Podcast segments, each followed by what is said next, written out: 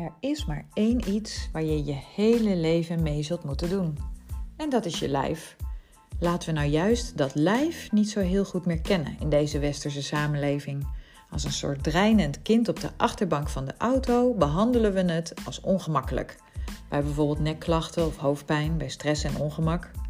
Terwijl het, net als dat kleine kind op de achterbank, eigenlijk nodig heeft dat we stoppen dat we ons omdraaien en met aandacht kijken en luisteren naar wat het dus nodig heeft. In deze aflevering interview ik Marjoleine van Buren Molenaar, mijn juf lichaamsgerichte psychotherapie bij opleidingsinstituut Body Mind. Wil je dus weten hoe lichaamsgerichte psychotherapie werkt of hoe je kunt leren je lijf te gebruiken als signaalbron? Luister dan naar deze podcast. Ik wens je veel luisterplezier.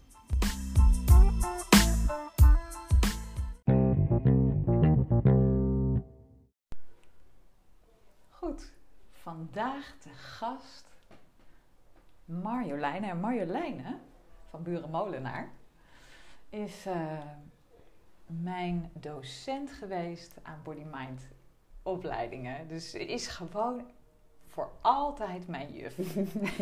mijn juf lichaamsgerichte psychotherapie. ik heb jou uitgenodigd omdat, uh, ja, ik doe natuurlijk zelf ook lichaamsgerichte therapie. Maar ja, jij bent voor mij wel mijn boegbeeld op dat vlak. Dankjewel. Ja. Dus, nou ja, stel jezelf eens even voor, zeg ja. maar zo. Nou, je had dat dan natuurlijk gevraagd of ik daarmee wilde beginnen. Ja. En toen ehm, had ik uh, dit kaartje, ik liet je net zien. Ja. This way. Mensen kennen het wel met twee Chinese tekens en dan this naar de ene kant wijzend en way naar de andere kant wijzend. En dit kaartje heb ik van mijn man gehad ehm, toen ik uh, twee weken geleden het feestje had waar ik afscheid nam als directeur van Body Mind. Mm Body Mind opleiding is dus een instituut, lichaamsgerichte psychotherapie. En uh, ik dacht, ik ga mij voorstellen aan de hand van de tekst die hij hierop heeft geschreven. Om met, net mee te beginnen in ieder geval. Hij begon met het woord aannames en dat had hij onderstreept. Ik vond maar één ding moeilijk. Als mensen dachten dat Body Mind voorging. Want het was zo. Eerst de kinderen, dan ik, dan een te korte tijd niets en dan body mind. Ik merk nu al dat er geen wijziging komt in deze volgorde. Alleen het niets wordt langer. Goed zo. Hmm. Winfred. mooi hè? Heel mooi. Ja, heel mooi. Want ik merkte ook, weet je, in het, in het voorbereiden hierop. Ehm, het is een carrière-podcast, zei je. Dus het gaat ook over carrière maken. En ik merk dat, dat, dat wij mensen langzaam maar zeker uh, steeds vaster komen te zitten in de verkeerde groef waar het carrière aangaat. Dus dat zou moeten gaan over groter, verder, beter, duurder, economische groei. En ten eerste, we zijn onszelf als uh, soort nogal. Uh, over de kling aan het jagen. Zowel qua burn-out, maar ook qua milieu en qua al dit soort zaken, qua pandemie. En ten tweede draait deze wereld op het overgrote deel van mensen die uh, ambacht, een ambacht doet. Hmm. En mensen die niet de directeur zijn of de leider zijn, of de, maar mensen die hun werk doen met liefde. En ik zou zo graag hier een uh, lans willen breken voor uh, carrière als verdieping, niet als groter, verder, beter. Mooi. En daar paste dit zo in, omdat vanmorgen in de trein dacht ik ook, weet je, uh, we zouden meer moeten mediteren. Want mediteren is eigenlijk voor de geest wat tandenpoetsen voor je gebit is. Ja. En al doe je het maar een paar minuten s ochtends, dat je even je ogen dicht doet. Het liefst dan thuis, als je niet in de auto zit en zo.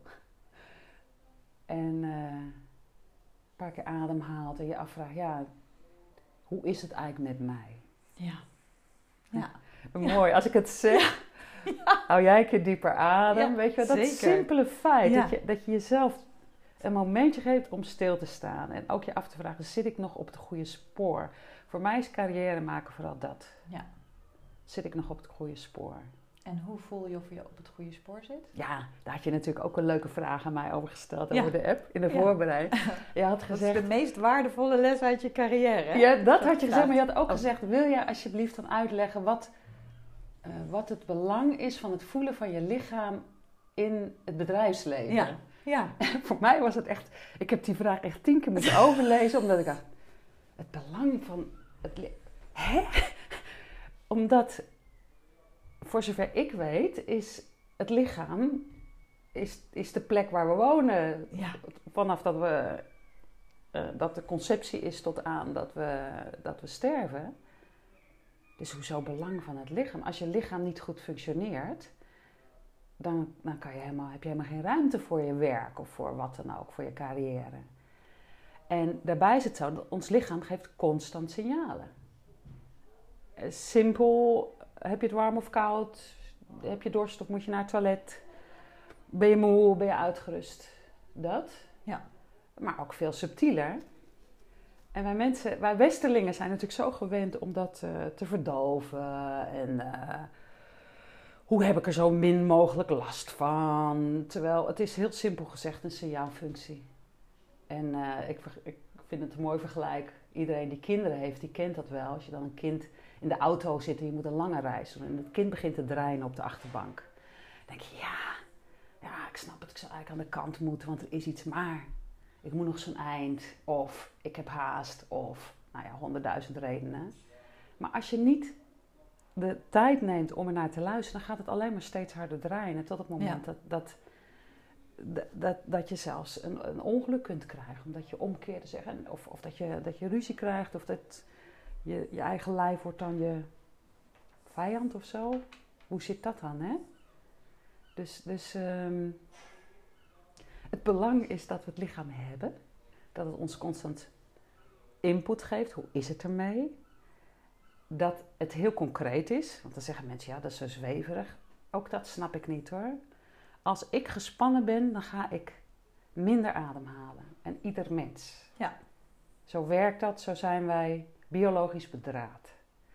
Als we minder ademhalen, wordt er minder zuurstof, uh, minder lucht in de longen en minder zuurstof in de bloedstroom.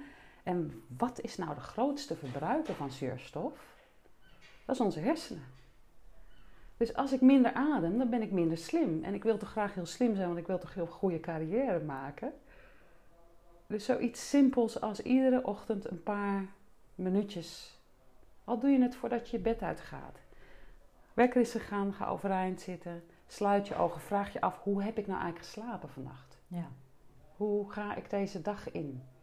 Welke signalen geeft mijn lijf nu? Ben ik uitgerust? Ben ik moe? En niet als je moe bent dat je dan dus weer moet gaan slapen, maar wel dat je de, het bewustzijn hebt erop. En dus een net andere beweging kan maken. Zit jij altijd in je lijf? Nee. Je kent me, Fiona. Je hebt meerdere jaren les bij me gehad, dus je weet dat. En hoe merk jij dat je eruit bent eigenlijk? Nou, dat is ook weer daarom, daarom dit kaartje van mijn man. Uh, ik, ik vind het heel fijn om te zeggen, dus sowieso zou ik even noemen wat we in het voorgesprekje ook al even over hadden. Ik ben uh, uh, al 35 jaar samen met deze man en al 30 jaar steeds gelukkiger getrouwd met hem. Uh, dus, ja, dus prachtig. Hij, ik was daar echt ontroerd door. Ja. Mooi. Ja. Ja, het mooie is als ik dan zijn tekst voorlees, dan voel ik diezelfde ontroering. Ja. En het gaat ook heel erg, weet je, zeker iedereen die een managementfunctie heeft, die weet dat carrière en ook, ook de groei van een bedrijf gaat over investeren in de goede dingen. Dus daar je energie, je geld, je aandacht, je personeel uh, oprichten waarvan je weet dat gaat effect hebben, dat gaat goed uitpakken. En voor mij is mijn persoonlijke relatie, is de relatie met mijn man, met mijn kinderen. Met, ik heb een klein kind, kind wat op komst is. Dat is ook. Wauw. Ja, joh. Ja. ja. ja. En ook, ik, ik ben 56 nu, weet je. Het is... Maar heel even terug naar de vraag. Dus hoe merk jij dat je eruit bent? Doordat dan ik die spiegeling krijg van de mensen die me dierbaar zijn. Oh ja. Ja. Dus daar, daar vind ik ook de grond. Mijn gezin is altijd mijn basis geweest. Mijn en vrienden. Hoe, en hoe ziet dat er dan uit, die spiegeling? Bedoel je dan dat je sneller geïrriteerd bent? Is dat ja, wat je zegt? dat sowieso. En ook uh, een partner die dan tegen me zegt... Nou, volgens mij ben je niet helemaal bij, hè? Hmm, ja. dus, dus die... Weet je, zeker als je, als je lesgeeft in dit werk... dan uh, hebben mensen de neiging om te denken dat je het allemaal heel goed door hebt. En voor een deel is het ook heus wel waar. en ik ben ook een mens. En ik ben ook, zeker toen ik, toen ik het docentschap combineerde met een privépraktijk en met een directeurschap, een heel vol leven. Echt meer dan 40 uur per week werken. Dus natuurlijk raak ik ook dan af en toe gestrest. En dan die, en vrienden, de, mijn neiging is altijd als, ik heel, als het niet goed met mij gaat, dan ga ik het vooral niet over mij hebben. Oh ja. En ik ben zeker als therapeut heel getraind in mensen aan het praten te krijgen. En dan de mensen die me dierbaar zijn, die me goed kennen, die zeggen: Zo, het zal wel niet goed met je gaan, want we hebben het over mij. Oh, prachtig. Ja, ja dat heeft me uh, jaren gekost om, om dat netwerk op te bouwen. Ja vaak ook vanuit onze scripts en vanuit onze gewoontes kiezen we vrienden uit die ons juist bekrachtigen in hoe we het altijd gedaan hebben. Ja. En, uh, en is het ook echt wel uitdagend om andere mensen om ons heen te verzamelen. Ja. Maar daarin zit ook, hè, zonder schuren geen glans, zeggen ze dan. Ja. Dus juist ook in de, daar waar je elkaar niet helemaal ontmoet, of waar ik niet in mijn eigen lijf zit. En ik mediteer ook, weet je, dat is ook wel een belangrijk aspect. Ja, dus dat was mijn volgende vraag. Als je merkt dat je eruit bent, wat, wat doe jij dan om weer uh, erin te zakken? Een heel simpele en even belangrijke manier is gapen. Echt, dat heb ik ontdekt als een nieuwe druk bijna. Want je zegt het en ik moet al bijna gapen. Oh ja, laten we het even doen. Weet je, het is het meest natuurlijke transitie middel. Uh, dieren gapen, baby's gapen. En het is zo'n goede manier. Weet je, we doen het meestal alleen als we van wakker worden naar... Van slapen naar wakker worden. En dan nog, hè, als we haast hebben. Oh, voel je dat we ook alle twee ademhalen nu daarna? Tuurlijk. Top. Ja. Tuurlijk, want je rekt je spieren uit. Je maakt ruimte in je borstkas. Ja. Dus bijvoorbeeld als ik, uh, zeker in die Zoom-tijd van, van de pandemie van uh, afgelopen tijd, en dan een vergadering, ik standaard begon ik met uh, laten we even gapen. Ja. En ik heb ook, toen ik, toen ik me voorbereidde op, op deze podcast, dacht ik, ja, ik snap ook dat als jij natuurlijk bij Nationale Nederlanden werkt, dat jij niet zomaar de eerste volgende vergadering tegen de tegen de mensen. Nou, mensen beginnen even met gapen. Dan zit iedereen. Wat, wat heb jij geslikt vanmorgen? ja, overigens is er nu geluid tussendoor, maar goed, dat is ook net het echte leven. Ja. De buren zijn aan het verbouwen. Ja, ja. gezellig joh. Ja. Um, wat heb jij geslikt? Ja, precies. En uh, wat, ik, wat ik ook vaak mijn cliënten aanraad, is uh, ga regelmatig naar het toilet. Drink voldoende thee en water, dat spoelt goed door. Mhm. Dat is sowieso goed voor het lijf. En dan zit je regelmatig op het toilet. En op het toilet kun je dan, nou goed, veel geluid maken, zo mogelijk. Als het, als het een gehoorig toilet is, wat extra oren aan de buitenkant eh, die denken, huh, wat gebeurt er daar? Maar goed. Ja. Uh, maar je kunt ook ademoefeningetjes doen. Je, Simpelweg. Ook weer, je zit in een vergadering of je zit in een gesprek met een klant of je bent, je bent, je bent een ambachtsmens en je bent bezig met werken. En je bent, om wat voor reden ook, stagneert het even. En als je dan één, twee, hooguit drie keer net wat dieper ademhaalt. Ja. Wereld van verschil. Ja. Ons lichaam is is, het is ons geboorterecht om vol en diep te ademen. En nogmaals, je wordt er slimmer van, dus ja. doe het zoveel als mogelijk. Um, ja, mooi, dat herken ik. Ik herken ook dat als ik hier koffie ga halen, dat ik bij de koffiezetapparaat altijd heel even ja, doe. Dat bijvoorbeeld, ja. losschudden. Ja. ja. Of even je vingers, weet je wel, je uitrekken zo. Je, eh, je handen, je vingers in elkaar, handen draaien, naar voren duwen. Ja. Of simpelweg je voeten even bewust op de grond neerzetten. Dat zijn allemaal hele kleine bewegingjes. die niemand hoeft op te merken. Of onder de tafel, als je een vergadertijger bent, onder de tafel even je eigen benen aanraken. Ja. En je bewust zijn van deze aanraking. En dan zeggen ze altijd, dan ga je uit je hoofd in je lijf. Dat vind ik ook zo'n wonderlijke uitspraak, want ons bewustzijn zit in ons hoofd. Alleen we verplaatsen het bewustzijn van onze gedachten naar onze sensaties. En wij denken dat we rationele wezens zijn, maar we zijn rationaliserende wezens. Onze, uh, ons lichaam, als het niet goed gaat in onze lijf, zijn we, staan we op spanning. Ja. Angst overroelt alles. Ja. En als er constante spanning is, dan leest het lichaam dat als er is iets wat onveilig is, wat ons angstig maakt. En dan zo'n korte aanraking, zo'n rustige aanraking op je eigen benen. Waarin je dan misschien zelfs nog ook een keertje even ietsje dieper ademt. Hoeft niemand te zien, van die hele vergadering niet. Geef ik mijn eigen lichaam het signaal via sensaties. Dus niet dat ik denk, ja, er is toch niks aan de hand. Zo werkt het niet. Als er stress is in mijn lijf, werken gedachten niet. Dus dan zit ik en dan haal ik één keer wat dieper adem. En mijn lichaam pikt dat op als: oké, het is nu even veilig. Ja. En maak een klein eilandje van ontspanning. Wat ik heel veel hoor, dankjewel, dat is mooi dit. En wat het doet me zo realiseren, wat ik heel veel hoor aan die kant van de tafel uh, van, van de cliënten, is ja, we gaan straks weer terug naar, uh, naar kantoor. En zo thuis had ik een routine opgebouwd waarin ik tussendoor ging wandelen, of even ging liggen, of even ging dansen, of even ging ademhalen. En dan ga ik straks naar kantoor en dan kan dat niet meer. Ja. Nou, wat zijn wij toch rare mensen. Nou, hè? In China is het de gewoonte dat je, dat je een aantal keer per dag bijvoorbeeld Tai Chi doet. Aanraakoefening of bijvoorbeeld acupressuur doet. Het is, het is, het is ergens is het uh, je bent nu in je oren aan het knijpen, ja, je oorlellen. Omdat het lekker voelt. Geen enkele andere. Ik weet veel te weinig van acupressuur. Maar ik weet wel dat in de, in de oorschelp zit, uh, uh, zit vooral aan de oorrand, zitten al die, volgens de Chinese geneeskunde, die vele honderden jaren ouder is dan de westerse, mind mhm. you, zitten, zitten alle eindpuntjes in je voeten ook, in je handen ook, de eindpunten van energiebanen. Ja.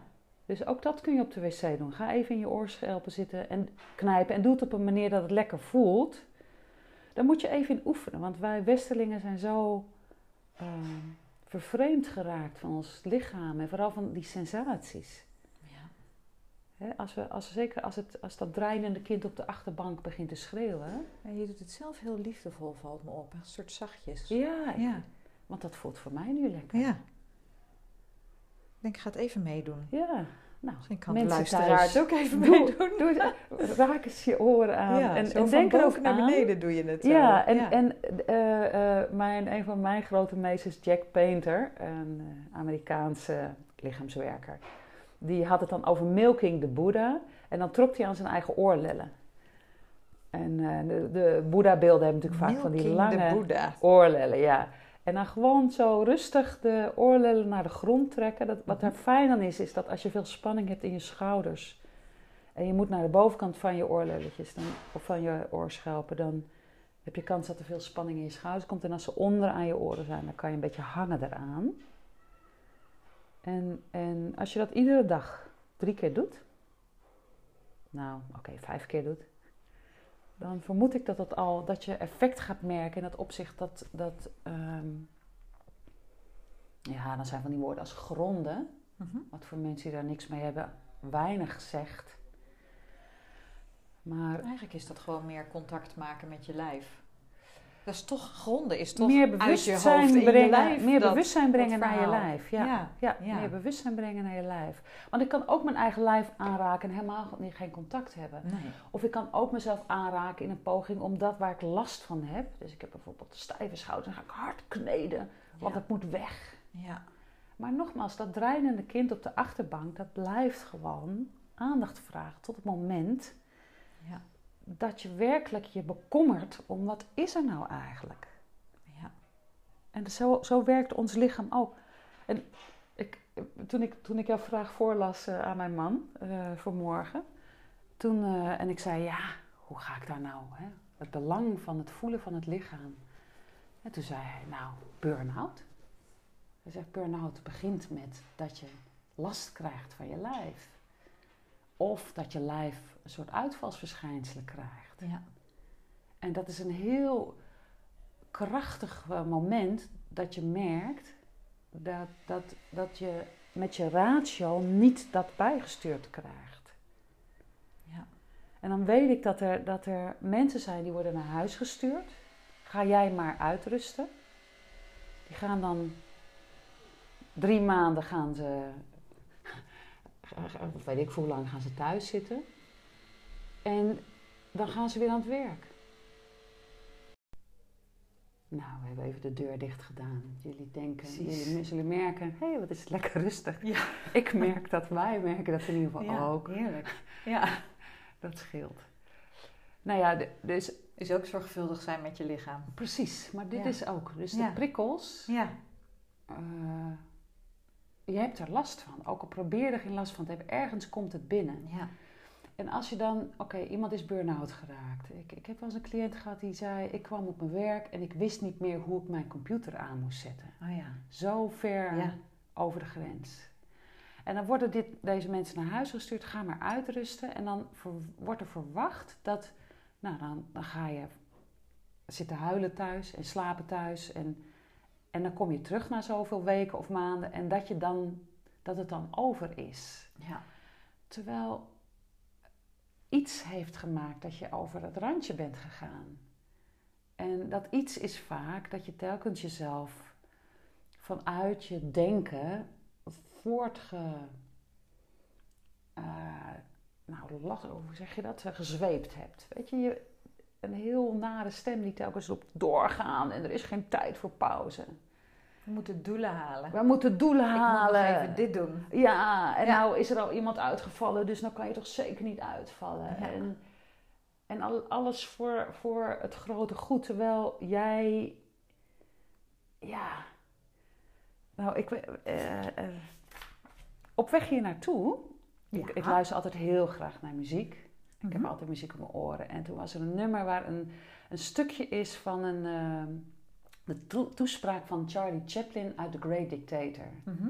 Een film dat uit... heel lang geleden. Dat is echt heel lang geleden. nou, Charlie Chaplin was, voor de mensen die er echt daar geen idee van hebben, was een, uh, een filmster uit uh, de vorige eeuw. En die, uh, die speelde vooral stomme films, een komiek. Maar hij heeft één film gemaakt die The Great Dictator heette, vlak na de Tweede Wereldoorlog. Mhm. En het mooie is ook, ik, heb, uh, ik uh, heb Joodse roots, dus ik heb wel iets met de Tweede Wereldoorlog, of mijn familie. En hij, ik dacht, zou hij Joods zijn? Maar toen bleek dat hij een halfbroer had die Joods was. Okay. Dus mijn man heeft dat even voor mij opgezocht weer. Ja. Goh, hij is wel heel belangrijk voor me. Ja. En ehm, een halfbroer. En als hij gevraagd werd, ben je Joods, Charlie Chaplin, dan ontkende hij het niet. En op die manier bleef hij een soort verbonden daarmee. Mm. Nou, die film is een. Uh, uh, ja, het is, het is, er zit een scène in bijvoorbeeld dat hij speelt met de wereld als een ballon. Weet je, die laat hij op. Het is gewoon een dans, die film. Ja. Maar aan het eind heeft hij een hele lange speech. En ik heb even de vrijheid genomen om die speech.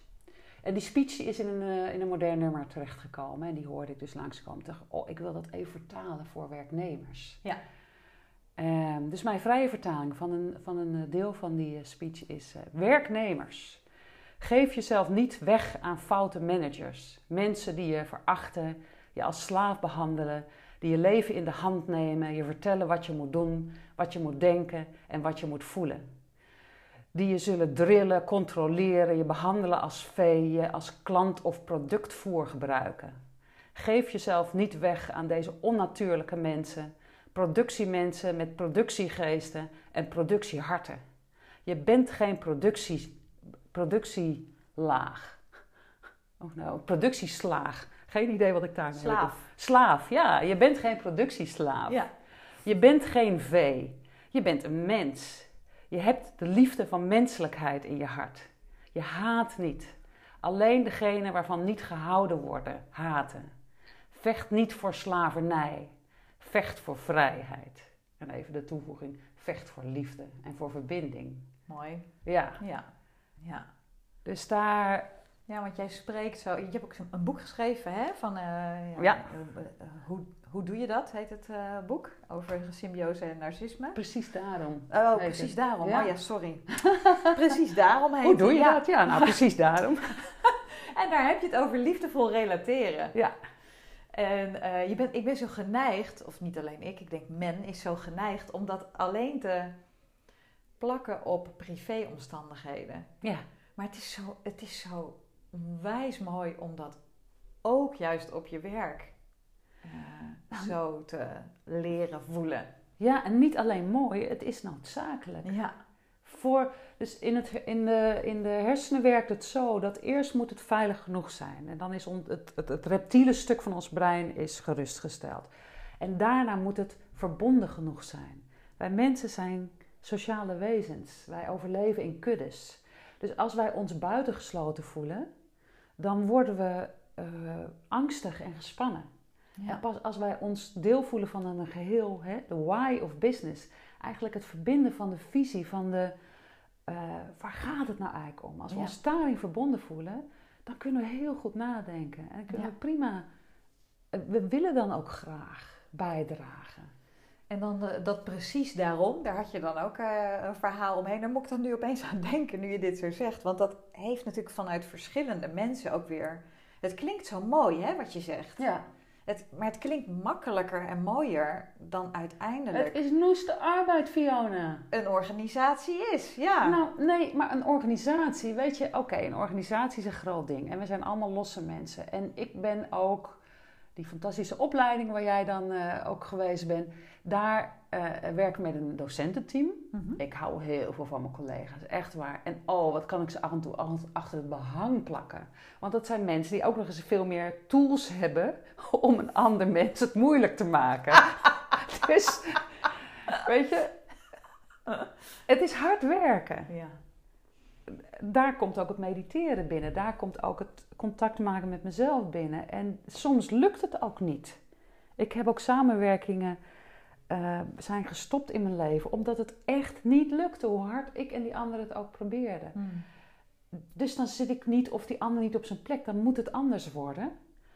Maar het is echt, er is een, een titel van een boek dat heet The Hard Work Miracle. Dat vind ik wat het is, samenwerken. Het is een wonder en je werkt je de pleuris, excuseer me, de pleuris ervoor. Want het, het, het, is niet zo, zo uh, evident dat je het goed met elkaar vindt. En als je het goed met elkaar vindt, dan wordt het werken zo ontzettend veel leuker. Ja. En als je dan, hè, mijn collega Margaret Harten, jij hebt ook les van haar gehad. Wij zijn begonnen echt nou, wij wisten niet hoe we met elkaar samen moesten werken. Er zijn vele kopjes cappuccino zijn daar doorheen gegaan dat we met elkaar aan het sparren waren. Hoe doen we dit? We zijn zo anders. En het is mijn dierbaarste samenwerking. Nou, wat ik, zo, wat ik zo mooi vind eigenlijk aan hoe jullie dat doen, is ja, eigenlijk met één woord te benoemen: zorgvuldigheid. Jullie zijn zo zorgvuldig in. Ja, in wat eigenlijk? In, in alles. In, uh, ja, maar dat is, dat is nogal veel. Dus in voelen en in. Um, en in contact maken en in niet laten gaan, vooral in niet laten gaan als er wat is. Nou, maar, en dat heeft alles te maken met die lichaamssignalen. Ja. Dus als je regelmatig de tijd neemt om naar je eigen fantastisch functionerende lichaam te luisteren. Ja. Ik heb pijn in mijn hoofd. Ik, ik, ik, uh, ik merk dat ik uh, altijd stijve schouders krijg. Ik krijg. Als ik die kamer binnenloop, krijg ik pijn in mijn buik. Zo. In, in, die, in, het, in het openstaan voor die signalen. Nogmaals, als ik het warm krijg, trek ik iets uit. En als ik het koud krijg, trek ik iets aan. Dat is een heel simpel mechanisme. Maar als ik daar niet naar luister, kan ik zelfs doodvriezen. Ja. Dus het gaat erover dat je in dat je uh, zo op tijd mogelijk erbij bent als je merkt dat je uit uit de goede groef begint te gaan. Ja. En als je in een vergadering zit en je merkt hoeveel mensen hebben niet een ongelooflijke hekel aan vergaderen. En hoeveel wordt er wel niet vergaderd in Nederland? Zeker. Ik had toevallig van de week weer een, uh, een coach die zei: Ik wil weg bij dit bedrijf, want er wordt hier zoveel vergaderd. Ja, ja. ja. Als je die vergaderingen momenten van inspiratie zou kunnen maken, waar ze eigenlijk voor bedoeld zijn, van, van uitwisselen en inspiratie, ja. hoe anders wordt een bedrijf dan? Ik heb in al die jaren als directeur, ik had een bestuurskring, nou, we waren het eigenlijk nooit eens met elkaar. En dat respecteerden we volkomen in elkaar. Van, hé, hey, ben jij het niet met mij eens? Vertel eens dan, wat, wat zie jij anders? En in die ontmoeting werd mijn blik verruimd. Ja. En dat vraagt wel dat, nogmaals, dat die onderste twee lagen, dus dat ik me en veilig genoeg voel en verbonden genoeg voel, dan heb ik ruimte om te experimenteren, om uh, een ander uh, nieuwsgierig te worden naar een ander. Ja. En daarom die, dat, die vraag, hè, van, dat je zei van uh, ja, hoe, hoe kan je het belang van het lichaam duidelijk maken in het bedrijfsleven, mij zo wezensvreemd in de oren klinkt. dat is de basis. Voor mij is het echt de basis. Ja. En als ik, ik heb veel vergaderingen voorgezeten. Als ik dan merk dat bijvoorbeeld iemand er wat uit, dat merk je, dan is er iemand die, die begint wat te staren, of die wordt wat bleek, of die, die heeft al heel lang niks meer gezegd, of die stopt met ademen. Weet je, het zijn redelijk duidelijk zichtbare signalen dat heeft invloed op de vergadering als geheel. Want wij mensen zijn geprogrammeerd, biologisch geprogrammeerd, om, daar, om dat op te merken. Ja. Dus de hele club heeft daar last van. Of je nou met z'n drieën zit of met z'n twintigen. Prachtig dat je dit zegt, want dat doet mij inderdaad weer terugdenken aan, aan de lessen die, uh, die ik bij jou gehad heb, heb. En hoe je altijd die kring inderdaad aan mensen op deze manier meeneemt. Ja, ja van als er één iemand uitvalt, dan heeft iedereen er last van. Precies. En zeker in een bedrijf waarin je samen ook bezig bent iets neer te zetten. Ja. Dan kan je wel denken, nou, maar dat is, dat is uh, Janine maar. En Janine is altijd een beetje zeurderig. Nou, misschien is Janine wel heel gevoelig en pikt hij dat als eerste op. En is het juist een soort radar voor dingen die aankomen vliegen. Ja. Ja, mooi. Ja. Ja, prachtig.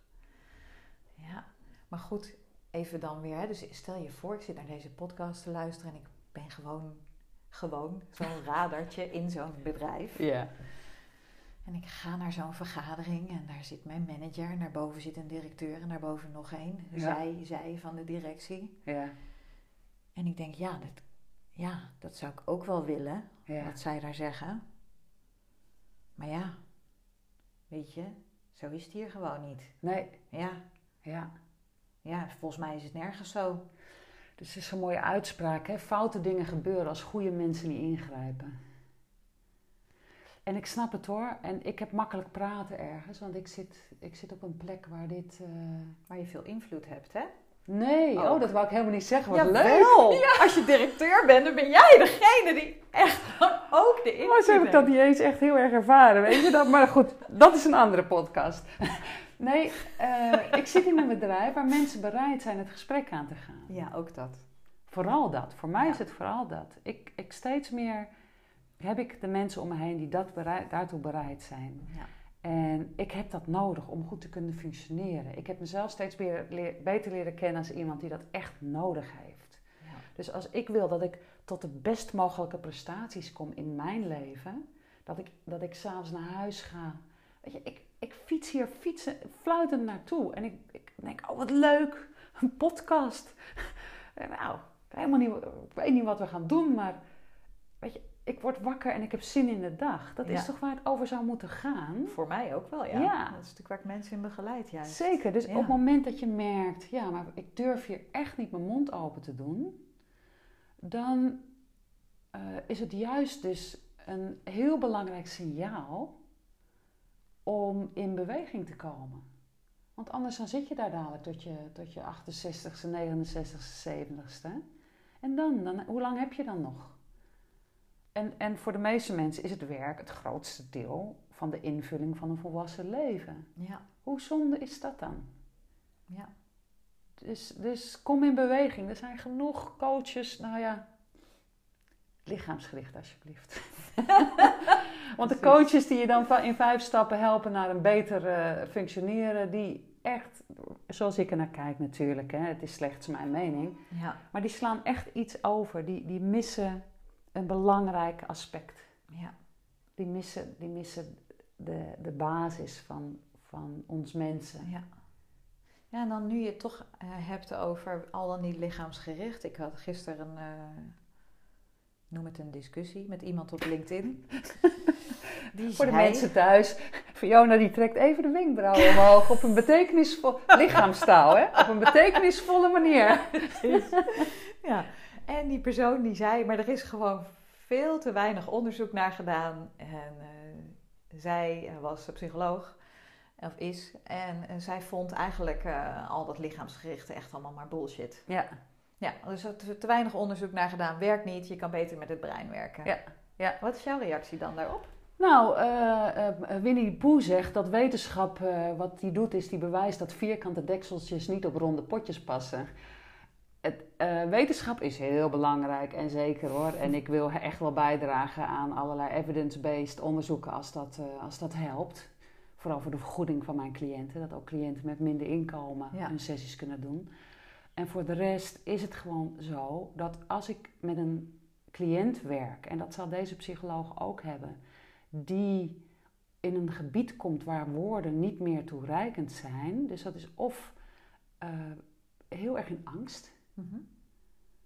of ook als je heel emotioneel wordt met andere emoties. Maar soms ook als je, als je iets wat eigenlijk heel logisch is moet uitleggen.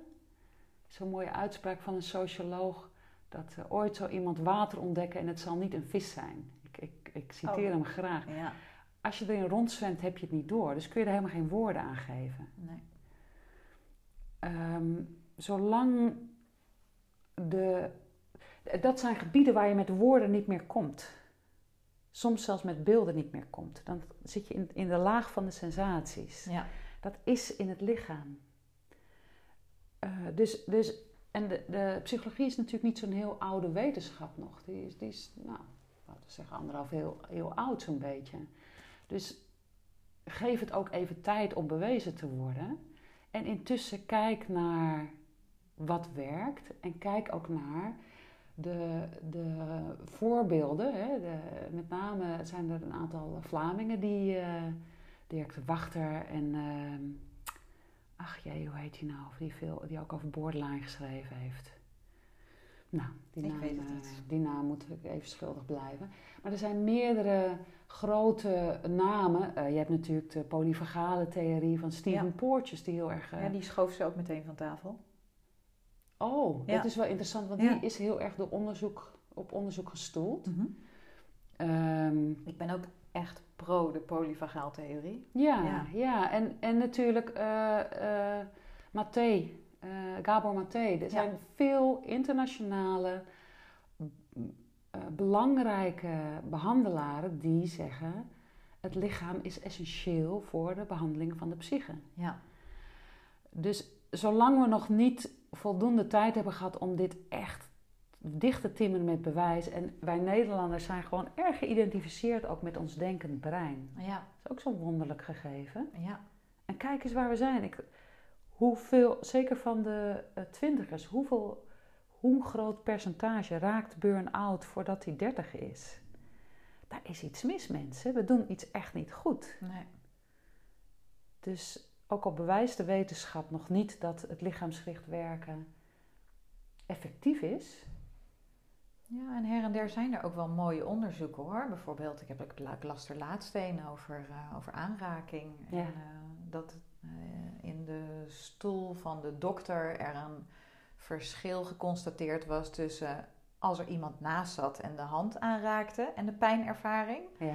En, als er, en als er niet iemand naast zat en de hand aanraken en de pijnervaring. Dus dat soort onderzoeken over, over, over sensaties en aanrakingen, zo, ze zijn er wel, maar. En in Nederland willen ze niet echt doordringen. Nee. Dus kennelijk willen wij niet opgeven dat wij vooral ons met ons denken identificeren. Weet je, in, in de vorige eeuw, en dat was, dat was door, door gruwelijke omstandigheden zo, uh, in, uh, in Roemeense weeshuizen, mhm. waar hadden ze dan een deel van de kinderen, die gaven ze de zorg die nodig was. En een deel van de kinderen raakten ze daarbij aan. Oh ja. Er was een significant verschil in ontwikkeling. En sommige van die kinderen uit de eerste groep die stierven zelfs voordat ze twee jaar oud waren. Ja. Er zijn genoeg uh, best wel gruwelijke proefjes gedaan met rhesusaapjes, waarin ze hebben kunnen vaststellen met jonge rhesusaapjes dat als zo'n aapje moet kiezen tussen een, een warme vacht of uh, een nepwarme vachtmoeder en een nep drinkmoeder, dan kiest het aapje voor de nepwarme vachtmoeder. Zo mhm. belangrijk is aanraking. Ja. We zien het nu in, dus, dus de pandemie, de, we, we, we, gaan naar een nieuwe fase. Laten we heel voorzichtig zijn. En zeker de mensen die geen relatie hadden of die een slechte relatie hadden, maar ook de mensen die bijvoorbeeld thuis zaten met gezinnen en, en die, die ruzie kregen en veel spanning. We zien nu hoe ongelooflijke impact dat heeft gehad. Dat mensen niet in het. Dus dat, dat je de, de, uh, de cultuur werd, als je te dicht bij elkaar was, dan was het gevaarlijk. Dus wat normaal voor ontspanning en voor uh, troost zorgt. Vroeger, ja. Vroeger, voor de pandemie. Ja. Is nu gevaarlijk geworden en geeft spanning. Ja. Uh, de, de praktijken van, van mij en mijn collega's zitten overvol. De GGZ zit overvol. Ja. De jeugdzorg kan het, kan het absoluut niet meer bij. bij en een hoog aantal zelfmoord onder uh, Maar zelfs dat, hè? Dus, dus zelfs in de crisisopvang is er geen ruimte meer. Ja. We zijn een land in crisis. Ja. Wat, hè, hoeveel evidence heb je nog nodig om, om echt te geloven dat vierkante dekseltjes niet op ronde potjes passen? Ja. Nou, daar ben ik even stil van eigenlijk, hè? zo dit hele beeld zo erbij slepend. Ja. Hoe ziet voor jou dus als, als jij als jij de baas van de wereld zou zijn? Dan zou ik onmiddellijk zou ik ontslag nemen. Laat ik heb al geen ambitie. Zijn. Het directeurschap heb ik met heel veel plezier gehad en ik was ook heel blij dat ik het mocht overdragen. Ja. Ja, maar goed. maar, stel. Maar stel dat je zou de invloed hebben. Wat zou je dan... Ja, wat zou, wat zou de wereld nodig hebben? De wereld heeft nodig mensen die, ehm, die weer in verbinding zijn met zichzelf, met, uh, met hun menselijkheid. Ja. wat, wat Charlie Chaplin zo mooi in die, in die final speech zegt, en dan heeft hij het over soldaten en over we zijn geen machine, slaven, we zijn mensen, we hebben een menselijk hart. Als we onze menselijkheid weer ontmoeten. Er zijn onderzoek gedaan uh, bij, in hospices waar, waar mensen geïnterviewd werden. Wat is nou werkelijk belangrijk geweest in je leven? Er is niemand die zegt dat ik veel geld verdiend heb. Of dat ik een, flitsende carrière gemaakt heb. Ja. Dus het is altijd weer onze menselijkheid en de verbinding. En, en vanuit die verbinding met onszelf gaan we de verbinding aan met de wereld om ons heen. In plaats van dat we bedenken hoe groot ons bedrijf kan worden en hoeveel geld we kunnen verdienen. En nog een grotere auto en nog een jongere vrouw en nog een weet ik wat allemaal. Ja.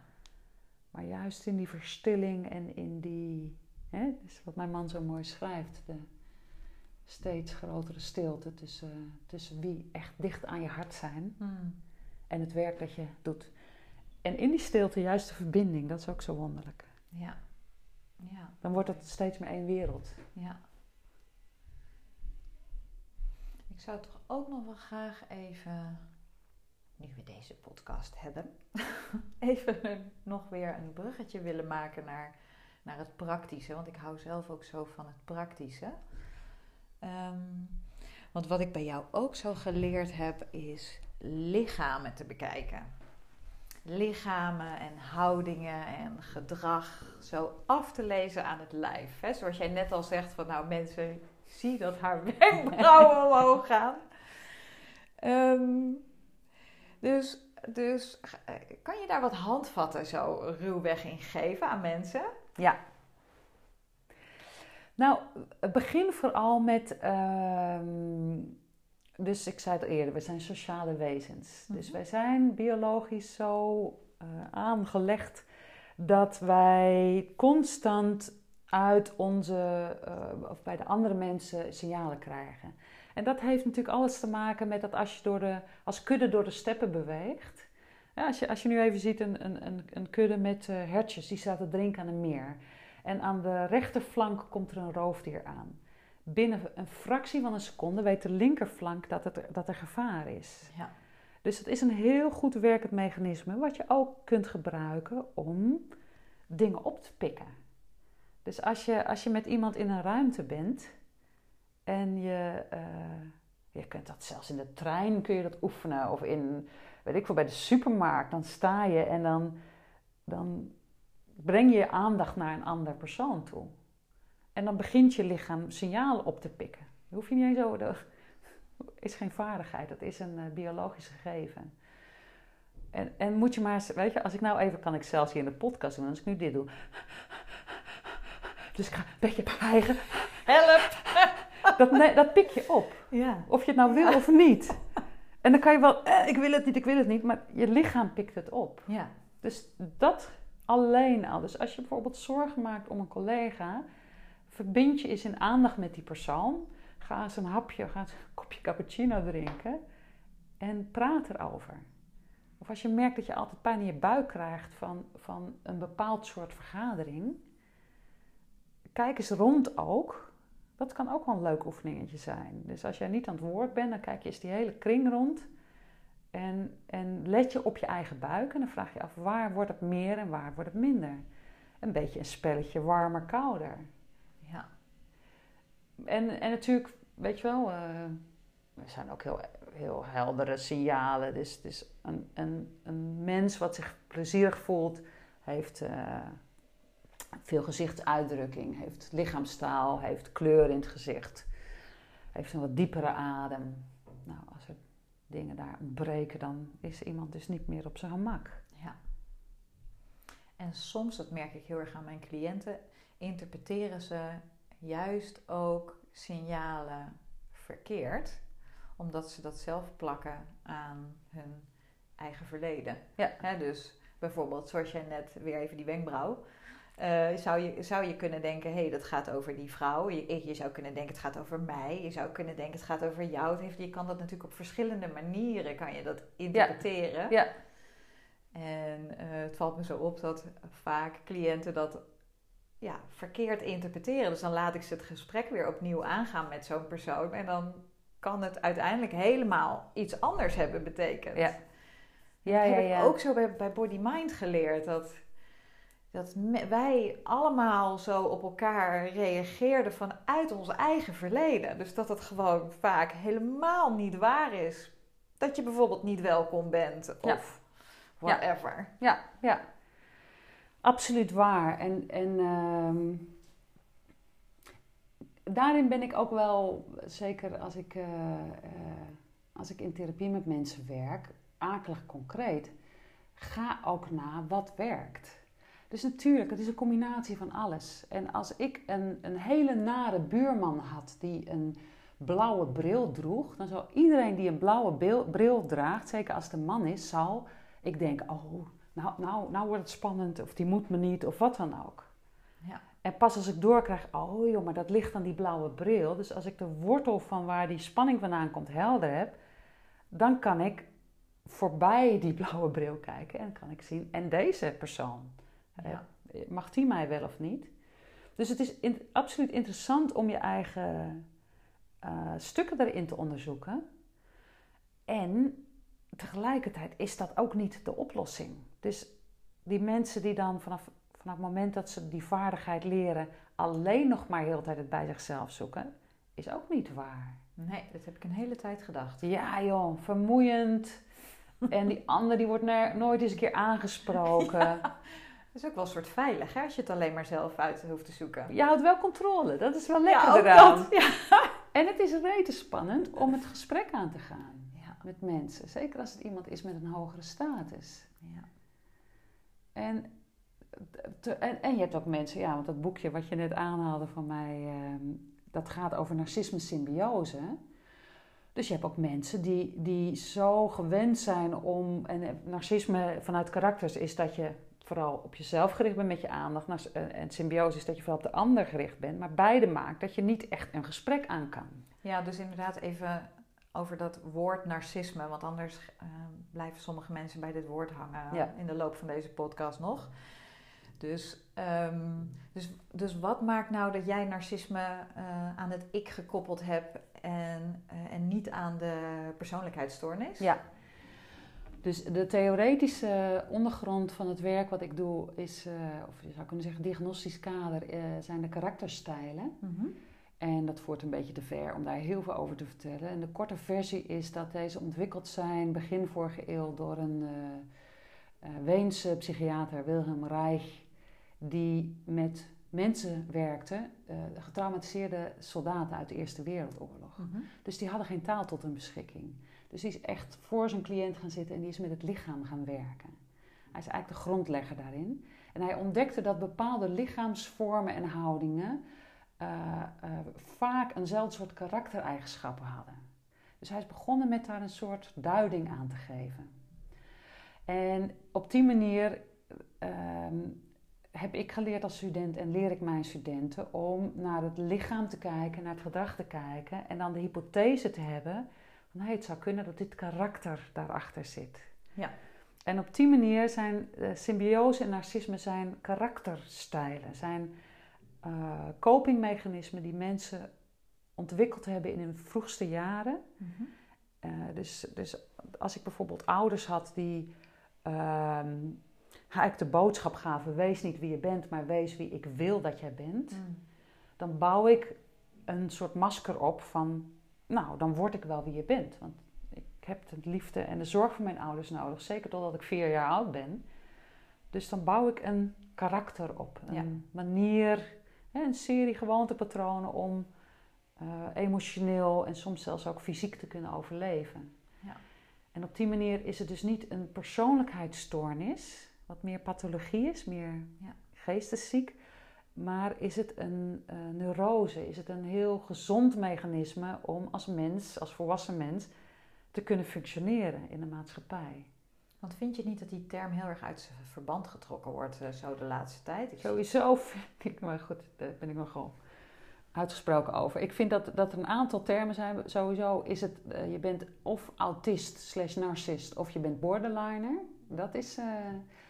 Uh, de meeste bazen zijn sowieso narcisten. Ja. Uh, trauma is ook. We zijn allemaal heel erg getraumatiseerd. En uh, ja, ik uh, kan nu niet hierover te praten. En ik heb een geboortetrauma. Dus het, het, het, het, voor, voor een volk wat zegt zo rationeel in het leven te staan, zijn we af en toe heel wonderlijk daarin bezig. Ja, HSP is ook zo'n term. Ja, ik ben hooggevoelig en. Ja. Terwijl we zijn allemaal volstrekt uniek uh, bedraad, weet je. Dus we hebben allemaal... Als we geboren worden, hebben we meer potentiële hersenverbindingen dan de sterren in het universum zijn. Oeh, wat een mooie uitspraak. Kun je je voorstellen? Ja, dat heb ik gejat van Marianne Bensen. Oh. Marianne Bensen is een, uh, een Deense psychotherapeut waar ik veel trainingen volg. Ja. Zo mooi. Dus zodra we... Uh, al, al in de baarmoeder beginnen al bepaalde hersenverbindingen af te sterven. Ja. En wat je inoefent, dat, dat slijpt in. Ja. Dus in een combinatie van aanleg en wat we meemaken in ons leven en hoe we opgevoed worden, et cetera, ontstaat ons totaal unieke uh, verschijningsvorm. En nou, eh, nou zei je dat die uh, man, uh, Reich was ja. het, in, uh, die had mensen voor zijn neus en je, die kon dan zien van welke karakters het zijn, ook naar aanleiding van wat voor een lijf die voor zijn neus had. Ja. En ben je, mm, hoe, kan je dan ook zo zeggen van nou, een narcist ziet er zo uit, een symbioot ziet er zo uit? Uh, door, laat ik even heel erg vooropstellen, iedereen heeft alle karakteraspecten in zich. Dus het is niet zo, ik, ik ben dus dit karakter. Je, je hebt allerlei karakteraspecten in je en soms komt het ene meer naar de voorgrond. Of in sommige fasen van je leven komt het ene meer naar de voorgrond. En iedereen heeft zo zijn favoriete stijl. Hè? Ehm, en over het algemeen, en ik werk ook altijd mee als uh, werkhypothese. Ik zeg nooit, oh deze cliënt is, natuurlijk dit. Ja. Ja. Van, hey, dat nee. lijf ziet er zo uit, dus laat ik eens die ja. aanpak proberen. Ja. En doorgaans is het zo dat vanuit narcisme dat iemand wat scherpere trekken heeft. En, en vaak ook wat kritischer of scherpere blik heeft. En dat in symbiose juist wat zachtere trekken zijn. Ja. Ook in het lijf vaak wat zachter. En ook de blik is juist wat uh, vriendelijker, soms zelfs een beetje onderdanig. Mm. Ja. Maar ik denk dat iedereen nu wel Denkt, bepaalde oh. types zo voorbij ja. ziet gaan. Ja, ja, ja, ja. ja. Ik wil ook nog even, uh, want ik, we zitten nu in het praktische stukje, zeg maar, lichamen bekijken. Um, wat ik ook zo'n mooi onderdeel van, uh, van mijn werk vind, is ademsessies. Ja, is echt zo'n apart, zo'n afgekaderd stukje. Wanneer, wanneer zou jij nou iemand die zo luistert een ademsessie uh, adviseren? Wanneer zou iemand dat moeten doen? Weet je, uiteindelijk is ooit, ik heb dat losgelaten, mijn grote droom geweest om op de basisscholen dat te introduceren. Want iedereen. Oh, dus deze mag weer terug naar als je de baas bent van de, de ja, wereld, de wereld. En, zoiets. en in heel veel culturen is dat niet meer dan normaal. Ja. In, in, weet je, in Oosterse culturen masseren, ademen. Het is, het is niet meer dan normaal. En in het Westen, ach, weet je, als je er verstand van krijgt, moet je gewoon eens een keertje voor de lol inderdaad in de supermarkt of in het OV of in, zeker in, uh, in uh, auto's uh, of als je er staat te wachten, moet je eens om je heen kijken. Hoe weinig mensen een diepe adem hebben. Ja. ja. En man, ook weer wat wonderlijk. Hè? Dus nogmaals, hersenen, grootste verbruiker van zuurstof. Dus als wij meer ademen, als we beter ademen, kunnen we beter denken. Dus iedereen, ga eens een keer een ademworkshop of een ademsessie doen en kijk of het je bevalt. Ja. Doe eens een keer, je hebt heel veel op internet, heb je podcasts of heb je uh, meditaties of heb je... Uh, doe dat eens een keer. Ga als je wakker wordt. Kom overeind, dat je niet het risico hebt om in slaap te vallen weer. Ga zitten op de rand van je bed en haal drie keer dieper adem. Begin je dag eens ja. met net ietsje meer zuurstof dan je gewend bent. En iedere keer als je even stilstaat en je denkt eraan, haal drie keer wat dieper adem. Ja.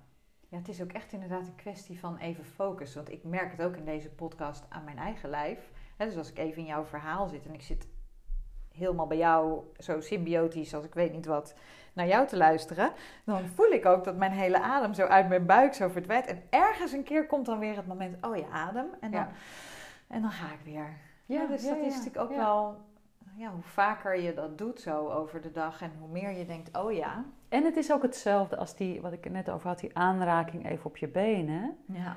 Als je, dus dus uh, angst roept oppervlakkige adem op. Spanning roept oppervlakkige adem op. Ja. Dus als je bewust wat dieper ademt, geef je je lichaam weer het signaal: hé, hey, het is oké hier.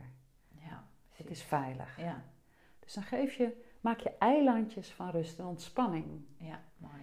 Kijk, en zo'n ademsessie is natuurlijk...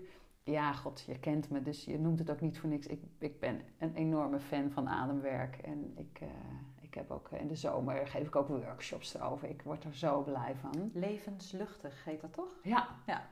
Wow, wat goed. Om op te googelen. Ja. um, maar um, dat, dat, dat, dat kan intensief werk zijn. Want ademen is een beetje... Ik heb het ooit een collega horen vergelijken met het is als een gletsjer die smelt en die dan stroomafwaarts allerlei stenen mee begint te nemen. Ja. Weet je wel, die, die in de loop van de winter verzameld zijn. Dus er ontstaat een rivier. Het, het, het, er komt iets in beweging. En, en uh, ademsessies zijn echt daarvoor bedoeld. Dat er onbewuste lagen waarvan je niet eens wist dat ze er waren. jij, jij zei het net ook, want we zitten hier in Fiona's ruimte en er is een, uh, een matrasje ligt hier. En jij wees op de matras, zei ja, dan ga ik een ademsessie doen. En dan zit ik daar ook een soort spannend. Ja, wat gaat er gebeuren? Want dat weet je niet. Want adem geeft een soort vergrootglas op uh, veel adem op wat er is. En soms heb je de slappe lach tien minuten lang. Ja. Of soms heb je dat, dat je hele lichaam begint te tintelen op een heel plezierige manier. Soms komt er diep verdriet waarvan je pas later snapt: oh, maar dat komt daar vandaan. Weet je, het is echt een soort grote schoonmaak. Ja. Dus ja, als je de moed hebt. Ja, ik noemde het in de vorige podcast, had ik toevallig een hele podcast over ademen. Noemde ik het ook al, dat ik zelf, dat vond, ik vond dat zo magisch. Ook een knoop in mijn schouder, uh, uh, waar een fysio al vier keer had geprobeerd om die knoop weg te krijgen. En toen ging ik een avond Wim Hof uh, ademen. En uh, eigenlijk, ik had het niet aan elkaar gekoppeld. En de volgende dag was opeens die knoop verdwenen. Ja. Nou, dat vond ik, nou ja, dat vond ik zo magisch. Dat zijn eigenlijk van die dingen die je een keer moet meemaken voordat je er echt heel enthousiast maar dat, wordt. dat is precies het probleem van lichaamsgericht werk. En ik snap ook die, die, uh, die psycholoog waar je dan die discussie mee had. Je, net zoals verliefd, probeer jij eens uit te leggen aan iemand dat je verliefd bent. Die dat nog nooit geweest is. Ja, dan krijg je vlinders in je buik. Gadver, vlinders in je buik? Is dat niet heel, heel eng dan? Nee, dat is heel fijn. Nou, ik moet er niet aan denken, vlinders. Weet je, en sowieso ervaringen. Of dat je, dat je nou weet ik voor wat. Wat voor, wat voor emotie dan ook. Leg dat eens uit. Een ervaring uitleggen, dat is echt wel ja. lastig. Terwijl als je het hebt meegemaakt, weet je, als je een, een, een een mooie zonsondergang hebt gezien. Of als je in een, in een berglandschap bent geweest waar je oorverdovende stilte hebt gehoord. Als je naast iemand hebt gezeten die aan het sterven was. Dat zijn mm. allemaal, als je dat niet zelf hebt ervaren, dan kun je het nooit. Sommige dichters of liedjeschrijvers of kunstenaars komen in de buurt en het blijft dat is ook de magie. Ja, ja. Ja, dit is eigenlijk wel mooi dat je dit zegt, want dit is precies ook wat voor mij lichaamsgericht werk inhoudt. Want je kan over dingen eeuwenlang lullen als coach of als therapeut of als psycholoog. Maar zodra je in een bepaald gevoel uh, kan en er dan mee kan werken, dat is toch echt gewoon een en wereld van verschil. Zeker, en vooral de combinatie. Want begrijp me goed, lichaamswerk is ooit begonnen als we duiken erin en dat is het. Daar zijn we zo op teruggekomen. Ja. Lichaamsgerichte psychotherapie is de verbinding van gevoel en denken. Ja. En met een mooi woord mentalisatie genoemd. Ja. Dus het is niet praten over gevoel, het is praten met gevoel. Ja. Het is bewust jezelf bewust belichaamd zijn. Ja, wat voel ik en wat heeft mij dat te vertellen? Ja, precies. En, en daarom, dus ik heb, ik heb natuurlijk ook in mijn praktijk regelmatig mensen die, die zeggen: Ja, ik was bij een psycholoog. En uh, ja, op zich, want ik vraag, mijn standaardvraag als, als er iemand nieuw komt is: wat maakt dat je niet terug gaat naar je oude therapeut? Uh, omdat dat kan ook echt interessant zijn om juist daar, daar wel bij terug te gaan. En ook kan het mij leren, oké, wat vond je daar niet? Want dan hmm. weet ik waar je naar op zoek bent. Ja. En, en er komt regelmatig voor dat mensen zeggen, ik was bij een psycholoog. En ja, we hebben gewerkt en we hebben dingen besproken. En nou, dan varieert het van dat iemand zegt, ja, dat was op zich wel goed. Alleen ik ben niet van, een, van, die, van die klachten af. Het is weer teruggekomen. Of mensen zeggen ja, en dan zei ik gewoon wat, wat hij of zij wilde horen. Ja. En dan uh, was hij heel tevreden en dan gingen we een soort blij naar huis. Ja. Terwijl het lichaam is natuurlijk, je kunt niet. Uh, het lichaam ligt, niet. Nou, dat is, dat is wel interessant. Hè? Dat is natuurlijk zo'n uitspraak. Ergens is dat wel zo, maar mensen zijn ook wel heel bekwaam om, om, om het een stukje weg te halen bij anderen. Ja. Dus je moet wel ook iemand hebben. Absoluut. Dus je moet wel iemand hebben die er echt in gestudeerd heeft en daar doorheen kijkt. En, en, en bijvoorbeeld uh, subtiele veranderingen ziet in, in verandering van, van uitdrukking van gezicht. Ja. Dat soort dingen. En daar op een vriendelijke manier dat teruggeeft. Van hé, hey, ik zie dat je iets bleker wordt. Wat gebeurde er? Nou, in mijn geval word ik nu toevallig niet bleker, maar ik heb een opvlieger. Maar wat geheel terzijde. Ja. dat is ook het lijf, hè? Dat is ook het lijf. En ik vind het ook gewoon altijd mooi om dat een soort in te brengen of zo. Of op tafel te leggen. Of, want dan is het er gewoon. Uh, ja. ja, dat vind ik mooi. Ook al maar zit ik in een podcast. Ja, nee, maar ook dat is weer zo. Hè? Dus wij, wij, wij, men, wij Westerlingen, het lijf moet je vooral niet te veel last van hebben. Het moet mooi zijn en schoon zijn en, en goed zijn en jong zijn en lenig en sterk en, en opvliegers en oh, dat God het voelde dat we het ook over de menstruatiecyclus zouden kunnen gaan hebben. Of wat, dat is allemaal, dat zijn minder... Uh... Ja, ik, vind, ik moet zeggen, maar goed, dat is voor een andere keer. De overgang vind ik juist echt wel prachtig. Ja, dat is wel heel uh, indrukwekkend, ja. ja. ja. Nou, sowieso, mijn dochter is zwanger. Oh, wat is dat ook oh, mooi. Ja. Wat is dat wonderschoon. Ja. ja. Ik zou deze podcast graag af willen sluiten, want we zitten nu ongeveer volgens mij aan een uur. Heb jij nog een soort van een finale uitsmijter of tip? een finale uitsmijter? Ja. En adem. Nou ja, dus dit is leuk hè. Um, natuurlijk kan ik zo een soort pingpong antwoord geven en een soort uh, 13 in dozijn.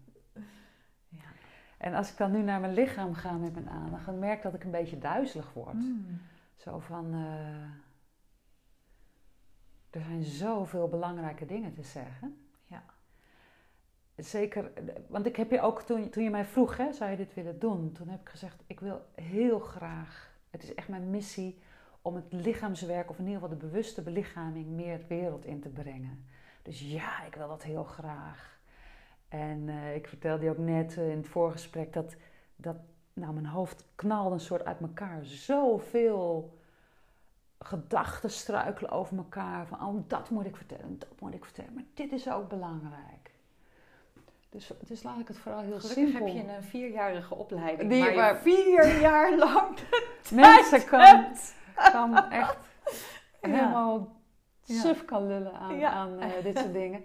En nou nee, en dit is toch echt wel de meest belangrijke in, uh, die, ik, die ik ook uh, zo graag en zoveel citeer. Dus laten we daarmee mee, afronden. Mm -hmm. Dat het, is, het wordt op vele manieren genoemd als Soefi-parabel, als Indianenverhaal, als weet ik wat allemaal. Maar het gaat over een, zoals ik hem ken, gaat het over een grootvader die op de sofa zit met een kleinkind na zich. Laten we er een grootmoeder van maken. Een grootmoeder die ja. zit op de bank met het kleinkind na zich. En het kind zegt: uh, Goh, Alma, wat kijk je zorgelijk? Wat is er aan de hand? En Alma antwoordt: Er zijn twee honden en die vechten in mijn hart. Ah, oh, zegt dat kind. Wat zijn dat dan voor honden? Nou, zegt Alma, de ene is de hond van angst en de ander is de hond van liefde. Hmm. Oh, zegt dat kind, wie gaat er winnen, oma? Waarop grootmoeder antwoordt, de hond die ik voed. Wauw, dus dit is wel echt inderdaad. Laten we alsjeblieft met z'n allen, ook in coronatijden, ook in bedrijfsleven, laten we alsjeblieft de hond van liefde blijven voeden. Ja, nou mooi. Dankjewel, dankjewel voor al deze informatie en dat je hier wilde komen. Heel graag gedaan. Dank voor de uitnodiging.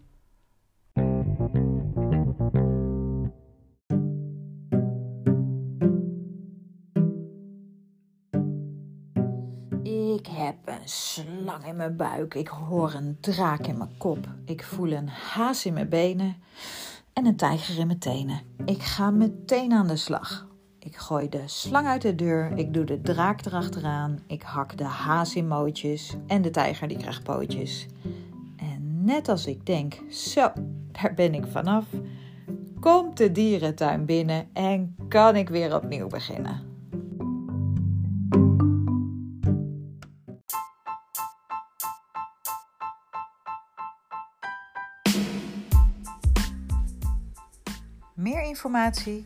Of heb je een vraag? Ga naar www.pintapeople.com. Dit was de Carrière Podcast. Tot de volgende keer.